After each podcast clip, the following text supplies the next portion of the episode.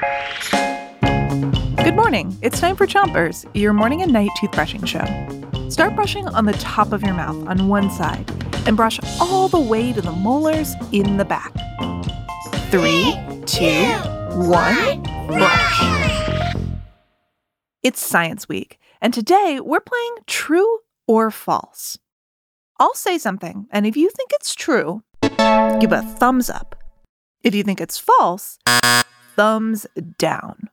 Here's your first one Botany is the study of boats. So, what do you think? Is botany the study of boats? Ready? It's false. Switch your brushing to the other side of the top of your mouth, but don't brush too hard. Botany is the study of plants. There are about 400,000 types of plants on Earth, and those are just the ones we know about.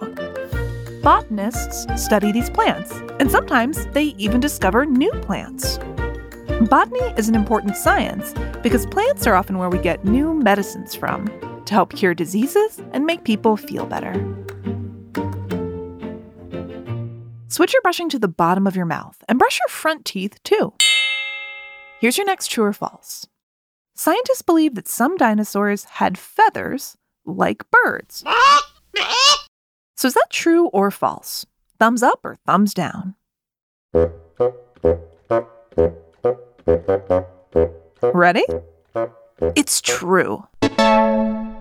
Some scientists who study dinosaurs think that some dinosaurs probably looked like giant birds. Switch your brushing to the other side of the bottom of your mouth and keep on brushing. The scientists who study dinos are called paleontologists. They study ancient creatures, including dinosaurs. Paleontologists have discovered the bones of a small dinosaur that looked kind of like a mini T Rex, except this little guy was covered in feathers.